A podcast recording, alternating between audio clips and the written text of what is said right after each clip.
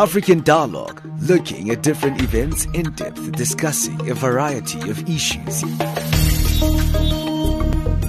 What we see here is a clear violation of one, the rights to privacy of Tiwonge and uh, Stephen. The position of Greenpeace is that it's been a disappointing meeting.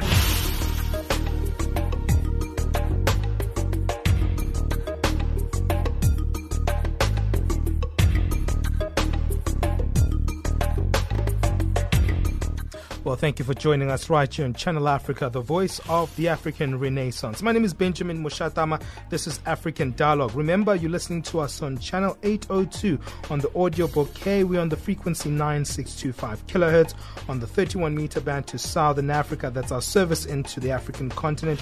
You can also stream us if you're joining us from our international community on www.channelafrica.co.za. Well, tomorrow is World Humanitarian Day, and today we'll look at the humanitarian work that's been done on the African continent, the challenges faced, and the progress that's made in terms of the humanitarian crisis on the continent. But before we get into that, let's get our news. We've got Ann Musa standing by.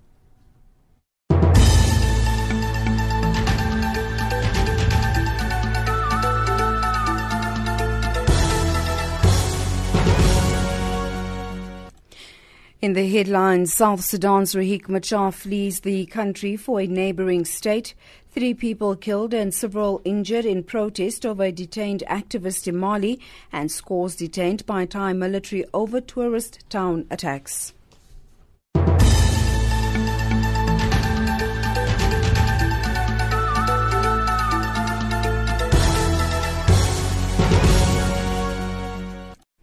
A very good morning to you. I'm Anne Musam. The former vice president and opposition leader of South Sudan, Riek Machar, has left the country for a neighboring state. This comes several weeks after he withdrew from the capital, Juba, during fierce fighting with government troops. It's not clear in which neighboring state Machar is.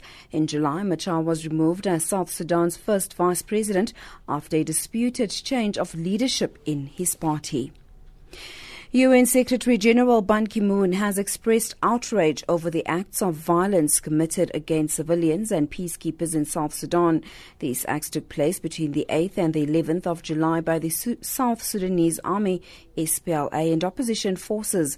An attack also took place in a hotel complex called the Terrain in the capital, Juba, in which one person was killed and several civilians raped and brutally beaten by men in uniform.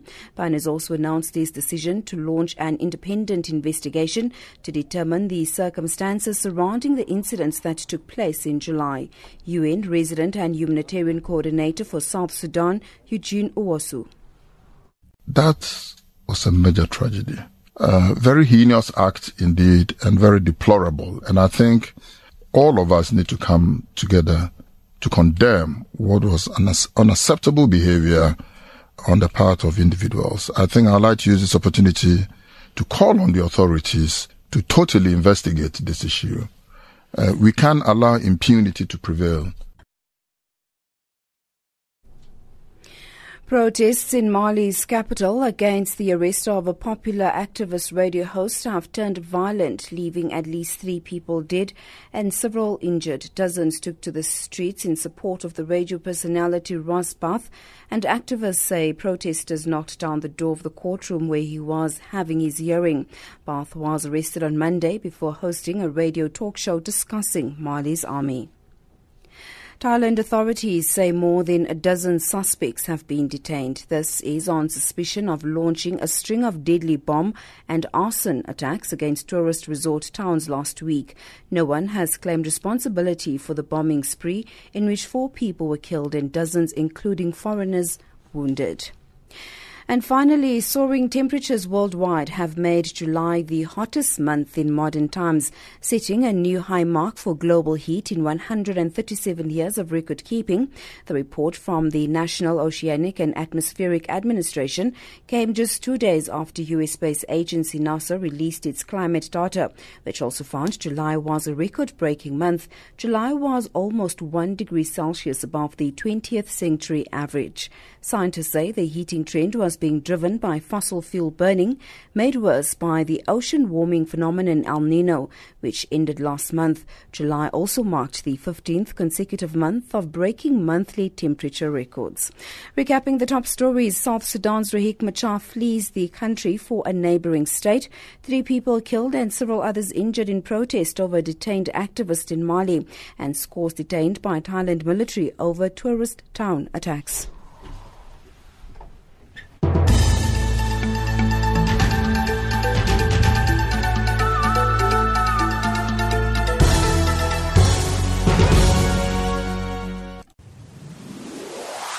Change your game. Your game. Be the voice of young African entrepreneurs. Change your game. A program that promotes open discussion.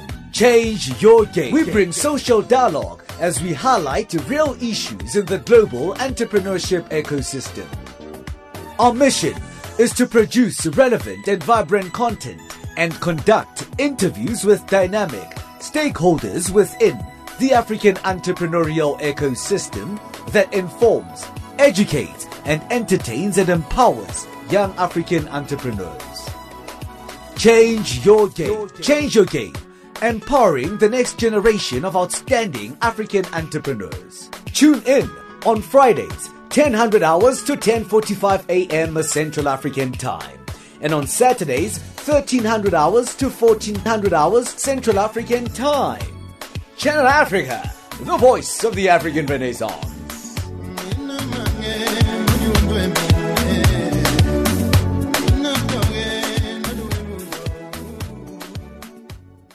Well, thank you for joining us right here on Channel Africa, the voice of the African Renaissance. Uh, you listening to us right here on our frequency 9625 kilohertz on the 31 meter band to Southern Africa. Remember, you can also listening to us uh, online on www.channelafrica.co.za. Well, tomorrow is World International Humanitarian Day. That's World Humanitarian Day. Uh, the 19th of August has been designated by the United Nations General Assembly and is dedicated to recognize humanitarian personnel. Most humanitarian work is on the African continent, attributed to civil wars, poverty, and natural disasters. But there has been also some criticism to humanitarian work on the continent, which has been around the issue of ethnocentrism, which is when one societal value is used to judge another society. Critics of foreign humanitarian efforts in Africa argue that Western society's obsession with saving Africa bear traces of ethnocentrism. But we'll look at the work of uh, uh, humanitarian work on the continent, where progress has been made, where challenges are faced, and how we can move forward in this regard. We're joined by Jens Pedersen, who is the Humanitarian Policy Advisor for Doctors Without Borders, also known as MSF. We also have Markku Aikomus, who is a Senior Regional External uh, Relations Officer at the UNHCR. Uh, he is the regional part of the regional office for Southern Africa. UNHCR is the refugee agency of the United Nations, and uh, we're going to try see if we have uh, yes, we have Dewa Mavhinga also on the line, who's a senior Africa researcher from Human Rights Watch. Let me start with you, Jens. Thank you for coming into our studios. Thank you for coming through. I know you've been here for most of the morning, so thank you for being here with us. Jens, tell us a little bit about humanitarian work. What are we talking about, just for our listener out there, when we're speaking about humanitarian work? Good morning, Benjamin, and morning to the listeners. I think uh, when we talk about humanitarian work, you will well, when we in the MSF talk about sure. humanitarian work, we're talking about providing medical assistance and medically related assistance to the ones most in need, the most vulnerable, affected either by conflict, mm-hmm. natural disasters, mm-hmm. but also what what uh, we deem man-made disasters, which is of course often where things becomes a little bit controversial, mm. um, because in MSF we we have fought for providing ARVs for HIV positive patients. We sure. fought for better and cheaper access to drugs in general, mm-hmm. as much as we fought for access to providing surgical care or vaccines in conflict areas, for example. So when, when we talk about an MSF of humanitarian aid, we're talking of providing emergency critical medical care to people who are neglected. Mm. Let me let me take this to you, Markku. I know you're working from uh, a refugee space, and uh, it's very different to where Jens is coming from, from a medical perspective. From your side, does humanitarian work have a different uh, view or a different description? Yes. Good morning to everyone, and um, good uh, International World Humanitarian Day for, for tomorrow to you and, and, and listeners. Yes, I mean UNHCR is the one of the the the, the, the largest humanitarian organizations in, in the world. We we have um, around 9,000 humanitarian workers in 126 countries around the world, providing protection uh, and assistance to refugees and other people uh, who are victims of the forced forced displacement.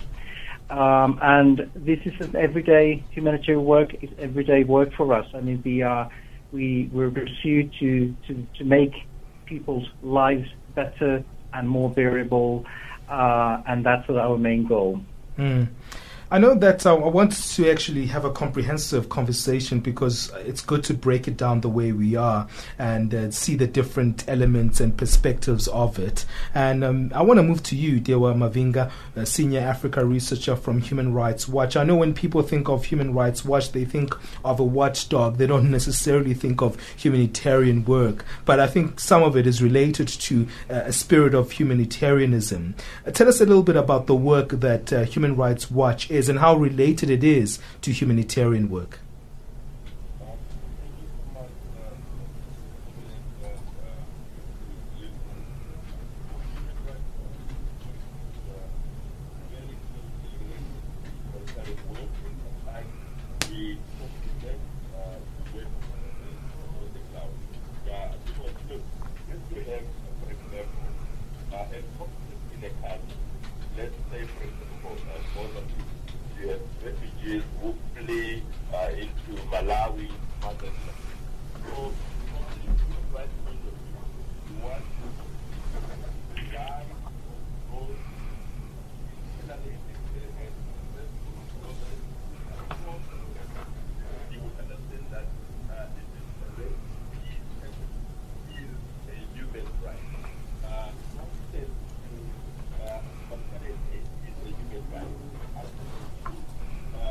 Sure.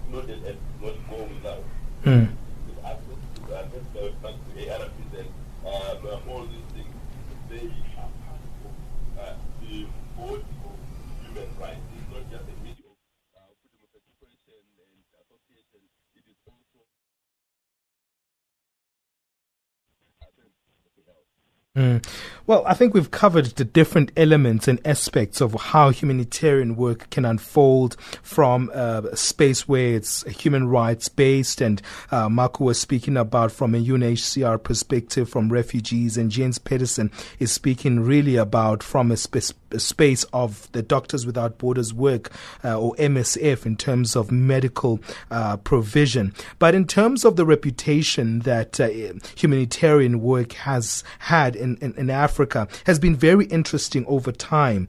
Uh, Jens, in terms of you know the response mechanisms that you use as a humanitarian agency how do you actually come into a country what systems do you put in place to make sure that you're actually coming in there for the right reasons and to do you know not to waste also your resources but to be effective enough in that particular time for that particular crisis well, as MSF, as an NGO, a non-governmental organization, uh, we don't have a mandate such as parts of the United Nations or the Red Cross uh, has, which compels on us that, that of course we have to uh, abide by the rules and regulations in any country where we work. Um, that doesn't always mean that we do so happily or we don't do it in, in, in conflict with, with some of these rules and regulations. We've existed for more than 40 years in MSF, and, and of course we've evolved and, and, and we've, be- we've grown and we've become uh, more professional over those 40 years. And, and when we do enter a country, uh, let's say based on a, a, particular humanitarian crisis, we can use the current malnutrition crisis in Borno State as an example. What, uh, of course, there is initial information that that indicates to us that uh, needs are being unmet, and uh, we need to respond to that. And then it's from that perspective, uh, deployment of team based on purely the medical needs that we find. In this case, uh, screening of, of children uh, to establish the level of malnutrition, um, the health indicators such as uh, number of morbidities, diseases, in other words, number of mortalities, people that die. Um, those are, are, very uh, basic and also stringent uh, parameters that determines for us how big the needs are and that determines also our response from a medical perspective. Mm. Well, it's very interesting indeed to see how much labor that must actually take and a lot of kind of, uh, you know, processing before you actually go into a country. I'm sure there's a lot of research that you put into that kind of work. How would you know how much resource would be required, maybe if you do move into Borno State, for, for the example that you've just mentioned, which is your recent case of the work that MSF is doing? Well, it's it. We can only know once we're there on okay. the ground, okay. which okay. is, I, I would like to argue, one of the strengths of MSF in our operations and in our activities is that we're actually on the ground. Mm. Um, we do react, um, and and we are good at scaling up. Um, take the outbreak in West Africa of, of Ebola as another example, where MSF um, we were on the ground and based on, on what we see, what our patients tell us, what our partners tell us, in, in, in this case the Ministry of Health in, in, in the Ebola affected countries, uh, we react upon that. And of course, it requires a lot of resources, mm. both in terms of, of, of money, uh, human resources, supplies, and drugs, and so forth. Mm. Um, in, in MSF, we are lucky enough to be supported very, very generously, generously sorry, by a large uh, group of private donors, people from across the world, South Africa, Brazil, um, Denmark, uh, Australia, who support from their own pockets MSF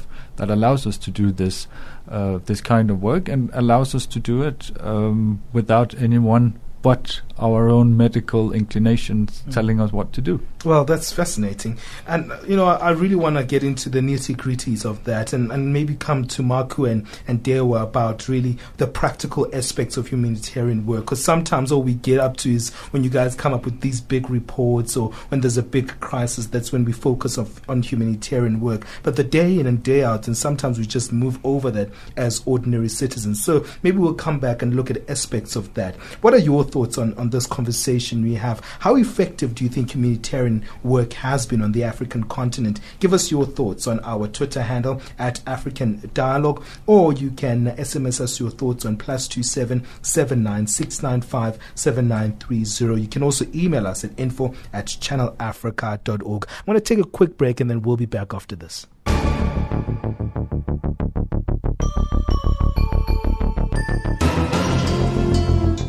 We have great news for you. Channel Africa has gone mobile. If you have a cell phone, you can now download the mobile app for Android. You can get it on Google Play. Get the latest news from Africa. Get the Channel Africa app. Channel Africa, the voice of the African Renaissance.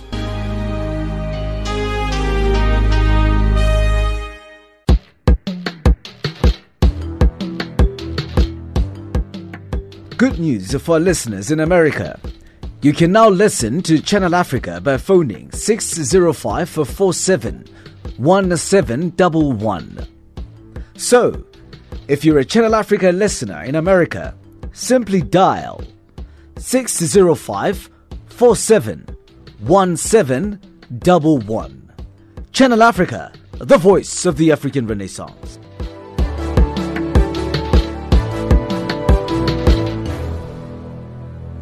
You're listening to Channel Africa, the voice of the African Renaissance. Our service into the continent is on the frequency 9625 kilohertz on the 31 meter band to Southern Africa.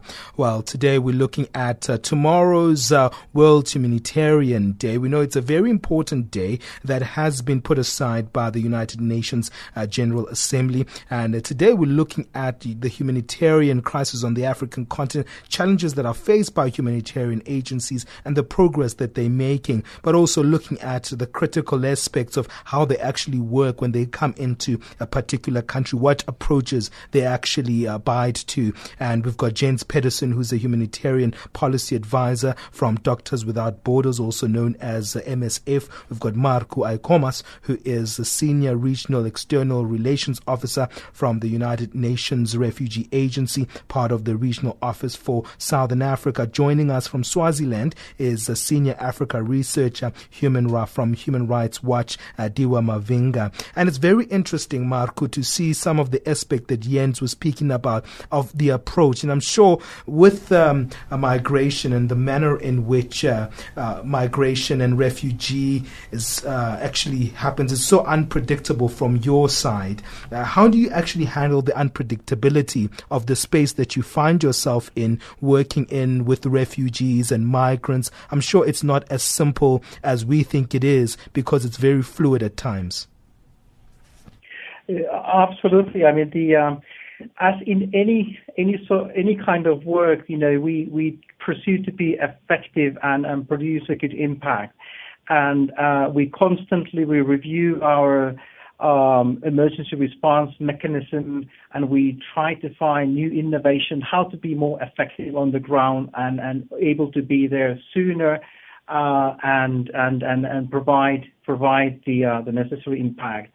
I think the key here is to, I mean, although we are a big organization, we can't work alone. We work as a partner in partnership with uh, many other UN agencies and and the NGOs. I mean, these are our fundamental partners and the and, and the humanitarian humanitarian one. Mm. Having having sort of uh, coordination, effective coordination across the UN agencies and also with the NGOs and the governmental partners is the key in order to be responding on timely fashion when something happens.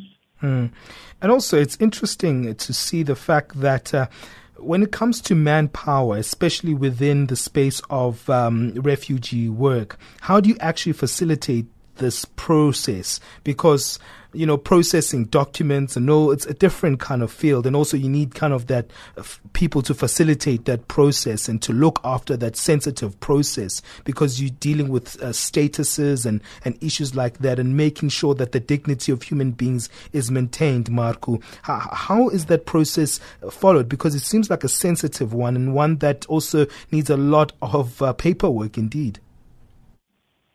Absolutely. I mean, UNHCR and I guess all the other humanitarian agencies have have the um, uh, standard operating procedures how to manage different processes. I mean, how to provide register the refugees in uh, uh, register the asylum seekers in in in in camps.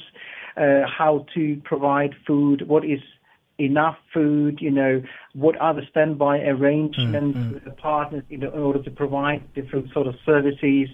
I mean, this is something that, you know, it's been there uh, last uh, 65 years of the UNHCR has been out there, and all these processes are always sort of uh, being monitored and improved as we get the results and the feedback from the field. So each time there is emergency, we evaluate our response and see what are the lessons learned. And based on those lessons learned, you know, uh, among the uh, the humanitarian community, hmm. try to find better, more effective, less co- you know, cost uh, effective uh, approaches to be there on time when the people need us, when mm. things happening. Mm. Coming to you, I find what the work of Human Rights Watch interesting because most of it is research based. It's not as um, as mainstream as we're speaking about with the work such as Doctors Without Borders or uh, the United Nations Refugee Agencies. Most of the time, you guys are working on research, getting data, collating data, and getting reports out there, making sure that there's transparency in terms of information collation. Tell us a little bit about, you know, what does it take to actually do the kind of work that you do every day, Dewa?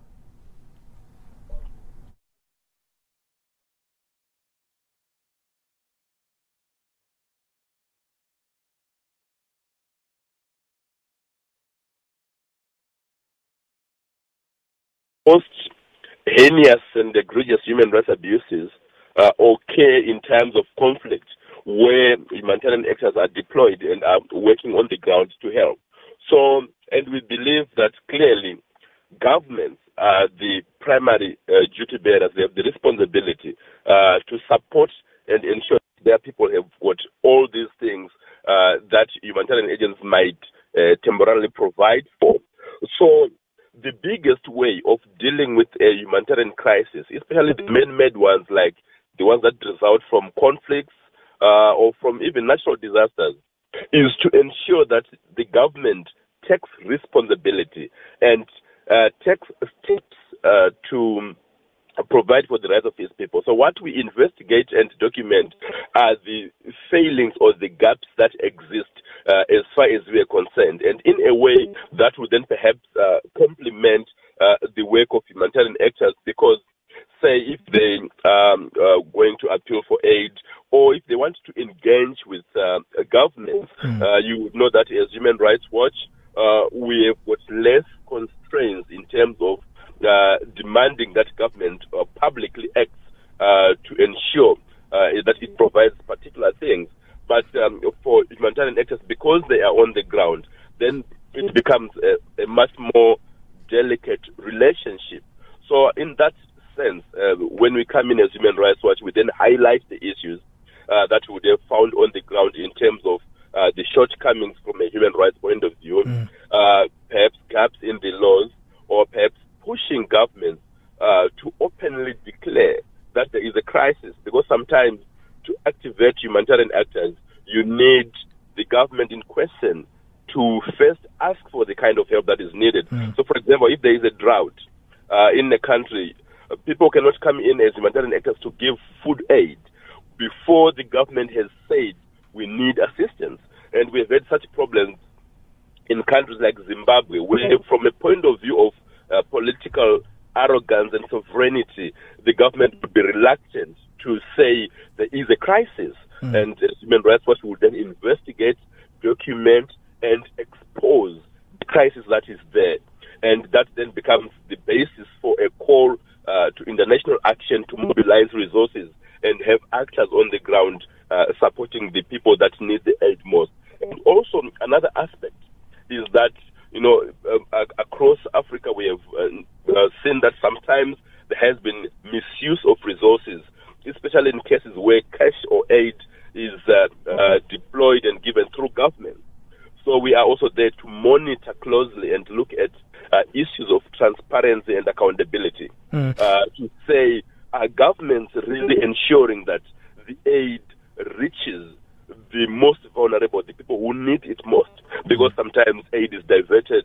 Uh, things that are meant for refugees or for the internally displaced uh, end up with those that are aligned to uh, to those in power. Mm, so we, mm. it's also our duty to expose that and demand accountability so that the people who need the aid receive it. Mm.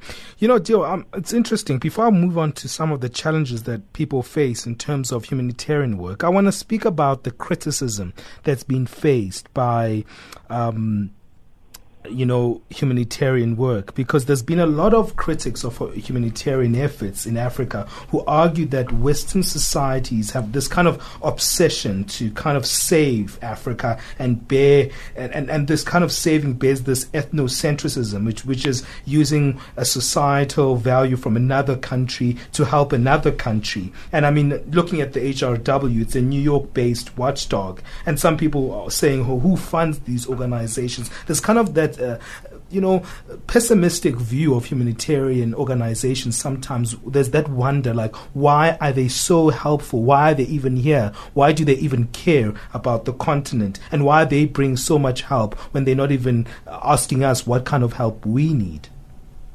Well, I, I think the, the basis here, Benjamin, is, is that of the universality of uh, human rights. That, you know, we should not say, you know, people can uh, look away when, you know, uh, people are dying, uh, where people have no access, and that sometimes, you know, governments are reluctant to act on their duties. But certainly, yes, uh, there can be uh, a level of conflict because humanitarian actors should not and do not replace government in terms of mm. the primary responsibility to provide for citizens. Mm. But at the same time, need to uh, ensure that where there is a failure and where there is, especially in case of major disasters or conflicts, and there is a breakdown in institutions that are supposed to help the people, then international actors temporarily come into play so mm. that they support the people. Look at um, uh, the conflict in South Sudan Look at uh, the almost imploding conflict in Mozambique. People are, you know, in thousands moving across the country to Malawi, and the country Malawi itself has got, you know, limited resources. It has got problems of its own, mm. and in that kind of situation, this is where you need to mobilize international support and um, um, forget about territorial boundaries because the reality is that if with, uh, the international community does not act, then you risk getting um, into a major catastrophe like you know what happened uh, in Rwanda, where yes. the international community is, is, is, a major indictment on the mm. role of the international community. So that should not happen again under watch because we are saying that the international we are a global village and we should ensure that the universality of rights are equally uh, respected and that it is not about the west or the south mm. and that uh, sovereignty of African governments, particularly, should never be an excuse to let populations starve simply because you believe we are sovereign or sovereignty is not a right to abuse or you know you know to violate the rights of uh, citizens. Mm. Let me bring this back to Jens. Jens, your thoughts on that kind of criticism that I'm, I'm, I'm alluding to with uh, Dewa there about, you know, when you come as uh, Doctors Without Borders, we know that you even have a French name. I can't even pronounce it myself, but I'm not even going to try. But, you know, you come with your own value system, you come with your own preconceived ideas into another continent with completely different societal values. And uh, some people have that kind of criticism that that's not a helpful way to help. Yeah, I I understand, uh, and, and, critique is, is always very helpful. I think mm. it's, it's it's very interesting.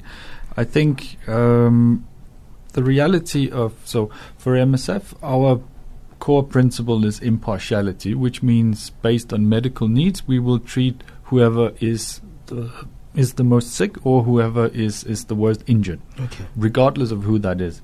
And and Benjamin, as as a nurse, I'm a nurse myself by by background. Sure. Um, I I will apply that principle, and I will treat whoever is the sickest. And if that upsets someone else, then then we can discuss that. We mm. we can deal with that. um, of course, the reality is with with um, humanitarian aid is that it sometimes and well, actually, very often it goes against the power dynamics because yes, we yes. are prioritizing either the most sick, the most malnourished, or the worst injured. Sure, um, sure. Again, so when we say um, are we offering the, the help we need in Africa? Then i will challenge you uh, and say, who who is we? Sure, sure, sure. Um, it's a question, but it also de- depends on who is asking the question. Mm. Um, and and I, as a medical practitioner, as a nurse, I don't have uh, I I don't think it's a it's imposing. I don't think it's it's a um, a wrong Western ideological at all value to treat okay. the most sick patients sure, before anyone sure, else. Sure, sure. Yeah, it's a basic right. It's just what what um, Dewa was highlighting there. Kind of, you can't isolate people from a philosophical aspect because of a basic right that they have. You know what I mean? No, and, and, and, and when people are sick, uh, we, we find in many of, of, of the places, countries across the world where we work. The ones that need our help the most are often the ones that are, in one way or the other, as I said in the beginning, neglected, mm. either by design or by default. Mm. Um, design because it may be a minority group because they may find themselves on the wrong side of a conflict fault line, perhaps, mm. but it doesn't make them any less uh, entitled to receive medical care. Mm. Let me move this to you, Markku, because this is an interesting dynamic to bring you in, especially when it comes to refugee crisis, because you know when you when you look at refugees and we think about ideologies and people and, and concepts such as ethnocentrism, one person's values to another society's values, and why are you helping me as someone from another nation? And you know, and when you speak about the issue of border control as well, uh, I'm sure it makes things more complicated for the uh, United Nations Refugee Agency to work within that space. But I'm sure you guys have guidelines to overcome those types of uh, confrontations? Uh, absolutely. I mean, UNHCR is also um, a non-political and humanitarian organization. I mean, and, and, for our work, we have received two Nobel Prize uh, um, in our sort of uh, during our existence. And um, if we these these are sort of the principles we when we provide assistance is to provide without sort of uh, any political or, or human, you know, issues issues involved. I mean, the Africa for our, for us is of course a fundamental uh, area of, of operation. If we look at in, in terms of the, the, the refugees out of the uh, um, the the the refugees, 16 uh, million refugees globally, the sub-Saharan Africa is hmm. hosting uh, mm. the most of them as a region, 4.4 million and um, and um, and 80% of those uh, come from countries like Somalia, South Sudan, Democratic Republic of Congo, Sudan, and Central African Republic. And um, and and as we see, you know, not only globally but also regionally, you know, new and uh, reignited crises and conflicts take mm, place. Uh, places like in Burundi, Libya, Nigeria, Nigeria, and and they are all and un, unresolved crises uh, in Central African Republic, Democratic Republic, of Congo, and South Sudan. So it's fundamental that in these complex situations, mm. we also many of the countries uh, host the refugees from the neighboring countries, mm. and sometimes there are, you know, uh, you know, uh, complexities around these conflicts. That sure. humanitarian aid, it seems, you know, it's seen by all parties, all, you know, the the actors sure. of the conflict to be non-political and humanitarian. Mm. And how do you overcome that barrier? Because when you come outside into an area where there's high conflict, I'm sure that's a challenging. How do you assure those who are in, in maybe in are the cause of the conflict understand that you're there for um, good reason? U, UNHCR is not a part of the the peace, peace negotiations, okay. but we as we operate operate in these complex areas, uh, we we need to have uh, coordination with all the actors who are there present, because the they these actors are they the governmental or non-governmental okay. uh, uh armed actors. Sure. They're the one who need to provide or somehow secure our the security of our humanitarian okay. workers. And, and the problem is, of course, if there's no confidence that we are non-political or that we are only humanitarian, then of course that can cause problems for the security of our staff. So we try to be transparent in the way we work. We, we, we, we talk to all the actors on the ground in order to be able to provide the humanitarian assistance to, to those who most are in need, mm. and that's why that's why the the, the uh, today the the problem is that you know the humanitarian space is shrinking. That mm. means that you know if if we don't have access to our persons of concern who need the assistance. Uh, and access given by the arms actors the, on the ground, mm. then that means that we're not able to deliver. Mm. That brings me to ask the issue of the challenges that are faced by um, those who are help you know, who are part of uh, humanitarian personnel, what challenges do they face on the ground? Dewa Mavhinga, you work in a very much uh, very contentious area, especially when it comes to investigating. And I'm sure it's a very dangerous space to work in, especially because some of your work is politically aligned and sometimes you're exposing political issues, unlike uh, uh, what's happening with Doctors Without Borders or uh, the UN Refugee Agency. Well, uh, certainly yes, and um, uh, a big challenge is one of access, um, uh, secure access to communities, uh, to the people who are victims uh, of uh, rights abuses and who are vulnerable, uh, to document their stories and then uh, speak out and call on government to account and deliver the basic rights. Mm-hmm. So hmm. you would find that from a political point of view, most governments would resist, you know, issues of accountability in terms of delivering on rights. So that then makes um, our access very difficult. And in some countries, we have had um, um, a right of access withdrawn for some of our senior staff who are doing research there. So, for example, we have had challenges in the Democratic Republic of Congo recently. We've had uh, problems um, in Ethiopia uh, or in uh, Rwanda, Burundi. So, the issue of uh, the balance between access and speaking out accountability. So sometimes when we speak out, there is a pushback mm. because the focus for us is on impact, on positive change on the ground. Uh, but when uh, governments and other actors uh, take um, a position that they would not want anyone you know, speaking to accountability, and when you talk of issues of corruption, then that also becomes sensitive and trying to protect the rights of communities and some of the victims that you uh, speak to, uh, you need also to ensure that it's not just uh, the security of workers uh, who have come in, but also the security of members of the community who provide information. So that also is an area where we uh, try to ensure that there is as minimal risk as is possible uh, in terms of ensuring that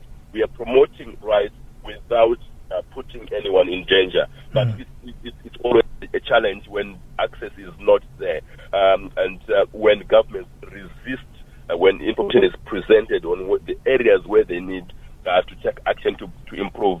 But we, we have had um, success stories as well mm. where there, there has been a positive change as a result of the investigations and the exposure mm. of abuses that we have put out. Mm. You know, it's great to have this conversation because sometimes we don't know the intricacies of humanitarian work. And where we saw kind of a, a great uh, uh, success model was with the uh, Ebola outbreak. And we saw a lot of successes in that regard. There was kind of a huge collaboration with uh, humanitarian agencies at that particular moment. And coming back to you, Jens, as we wrap up the conversation, how do we actually strengthen the humanitarian arm on the African continent? How do we make sure that actually there is access, the access that Dewa was talking about, that there isn't this shrinking space that Markku was also highlighting or alluding to there? Well, it's it's a tricky question because it has several several layers, and of course, as we spoke about it, some of this is is related to to politics as well. I think um, for me, it's if if we maintain a practical focus, Benjamin, which sure. means let's let's keep our eyes on um, delivering on the ground in the direct locations where people are affected, mm. um, the services, the medical services, the food services. Um, if we maintain a practical outlook on sure. what is actually needed, uh, because we are faced with with several uh, humanitarian crises in Africa at mm. the moment, um, South Sudan, Nigeria. We have a yellow fever outbreak in, in, in DRC. The largest ever vaccination campaign is, is starting today in, in, in DRC, uh, in Kinshasa. Um, so I think it's important that, that we uh, that we remain very, very practical. Uh, and with that in mind, we we put ourselves in the shoes of those who are the ones that need the assistance. And if we can't do that, um, then it's when we'll see the blockages, we'll sure. see the challenges, mm-hmm. and and I think that's what we must do as practitioners, as mm-hmm. citizens, but also our our leaders, our political leaders. Mm-hmm. Put ourselves in the shoes of the ones that don't have access to drugs, medicines, clinics, enough food, um, who are refugees, who are displaced. I think that's the very, very least we can do. Fantastic. Uh, well, I'm going to give you just your final sentiment, Markku, just in a minute or so.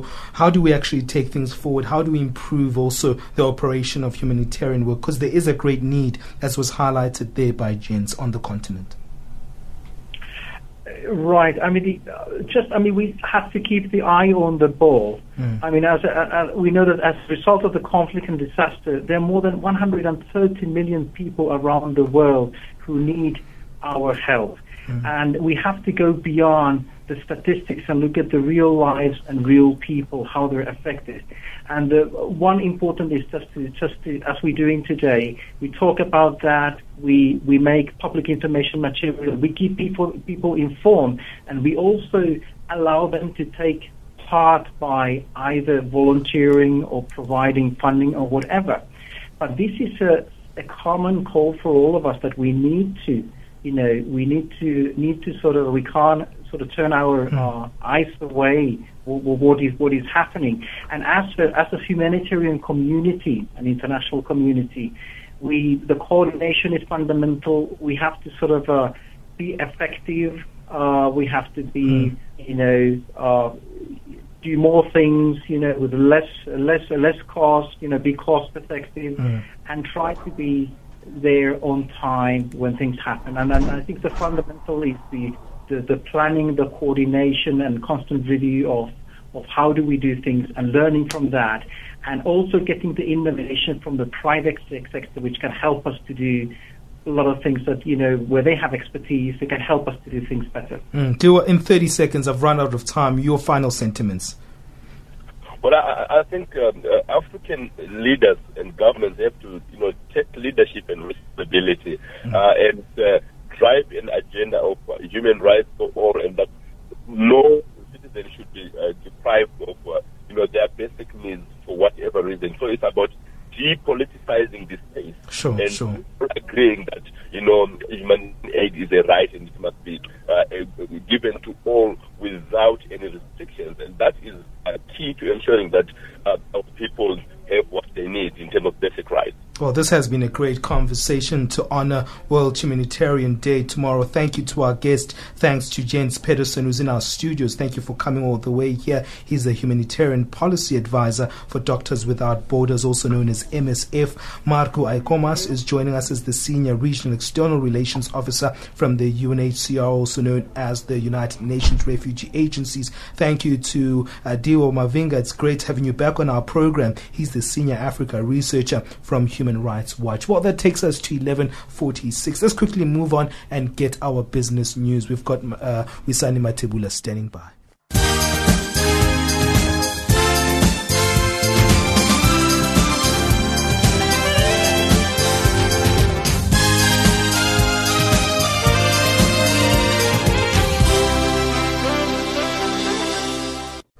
Thanks, Benjamin, and good morning. Tensions are running high in Zimbabwe after police used tear gas and water cannons to disperse uh, protesters. Zimbabweans have been protesting against their plans to renew the use of local banknotes. Political analyst Eldred Masunungure the situation clearly.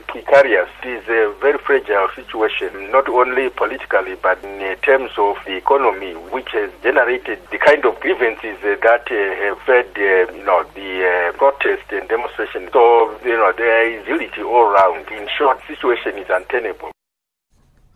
Kenyan traders have accused the Tanzania border officials of harassing them despite the existence of the East African Common Market Protocol. Taita Taveta County cereal dealers uh, complained that they're not allowed to conduct business in the neighboring country freely. Taveta Deputy County Commissioner Henry Wafula has confirmed that several Kenyan businessmen complained to his office about harassment by Tanzanian authorities. And Rwandan importers and exporters will no longer need to travel to Dar es Salaam port in Tanzania to clear their shipments, thanks to a move by Tanzania Ports Authority to open a liaison office in Rwandan capital Kigali in October. Importers, clearing agents, and exporters will be able to clear goods from Kigali without having to travel to Dar es Salaam. The liaison office will be a one-stop center where customers can access information. And South Africa's trade union, SEPAWU, says it expects uh, all of its members in the petroleum industry to return to work by Monday. This follows their three week strike, which ended on Wednesday. SEPAWU, which represents uh, more than uh, 15,000 workers, met with the employer on Wednesday to sign a two year wage deal. SEPAWU spokesperson Clement Chicha. We are happy to have uh, reached an agreement in line with the proposal or recommendation of the CCMA Commissioner, which entails five key areas. The agreement will last for two years. And workers will be expected to be going back to work from the signing of agreement until on Monday. In Nigeria, now central bank has raised the, the amount of foreign exchange that the bureaus uh, can ex- access from banks to 50 billion US dollars per week. The decision is to raise the bar was reached at the bankers' uh, committee meeting in Abuja on Wednesday. Now your financial indicators: the dollar 13.42 South African rands, 10.19 Botswana pula, and 9.95 against the Zambian kwacha. The dollar is also trading weaker at 0.77 to the British pound and 0.88 against the euro. Commodities: gold $1,352, platinum $1,126 per fine ounce. Brent crude oil is at $49.70 per barrel. That's how it's looking right now. Back in an hour's time with another update.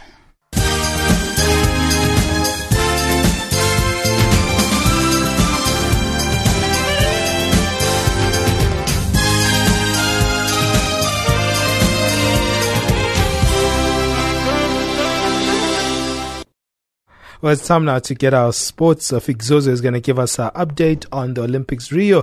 I know Kenya did well yesterday with the uh, athletes there. So let's find out what's happening in Rio with uh, Fikzozo. That's Figulo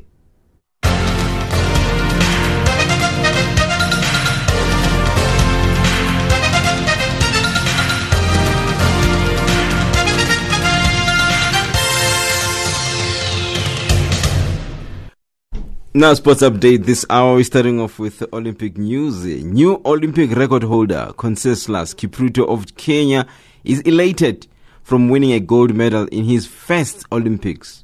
Kipruto broke the Olympic record in a 3,000 meter steeplechase in a time of 8 minutes, 21.40. Uh, I think I'm so happy today. Uh, I've got what I was aiming for the year. I think this was uh, the aiming for me to be Olympic champion. Uh, it was my first Olympic, but uh, I came here for the first year and I got it what I was aiming. Uh, I didn't want to be like in World Championship. I went there for the first time. I got silver. Again, the second time I got silver, but uh, this time round uh, I was not for I was not ready for silver. I was ready for gold. Uh, I prepared well for that, and I got it what I was aiming for. And in football news, the Brazilian men's football team has kept their hopes of winning the first ever gold medal at the Olympics alive when they humiliated Honduras 6 0 in the first semi final played at the iconic Maracana Stadium in Rio de Janeiro on Wednesday. Sao Paulo, eh, that the game took place in Sao Paulo, where Brazil coach Rogério Micale was pleased to see his team winning with a bit of samba style. I think that we have had a uh, good campaign so far, and uh, with at this final stretch, we are uh, exhibiting good football a uh, football that we ambition to uh, show, a football that has our essence, our characteristic, which is a beautiful uh, game, well played. But we also know that this is not enough. Uh, and that the, the, team has to struggle out there.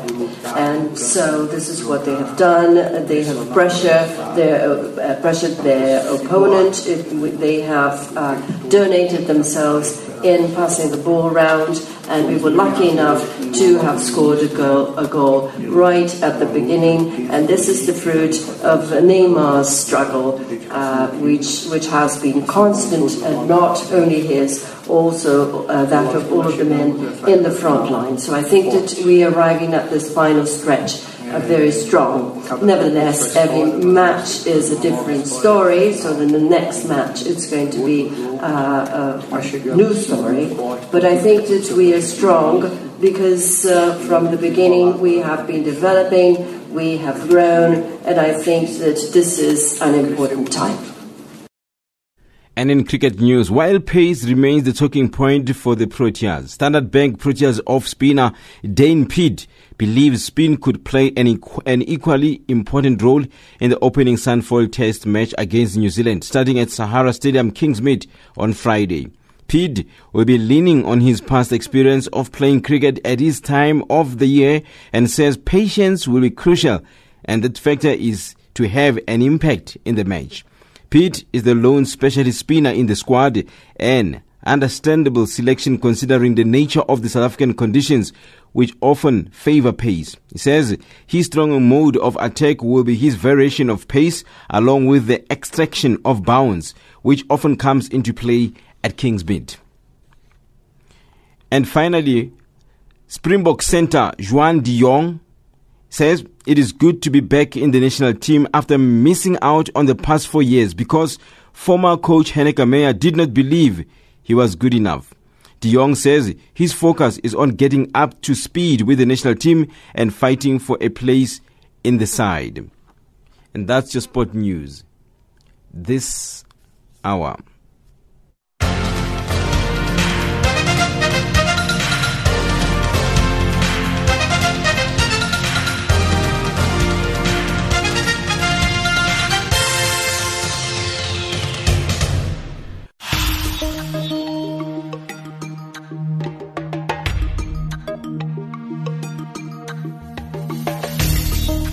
That's how we wrap it up. Thank you for joining us. What a great program we had today. Very interesting to look at the work of humanitarian workers. And hey, tomorrow let's celebrate them. Do something on social media if you can. Hashtag them or just celebrate someone if you know they're a humanitarian worker in your area.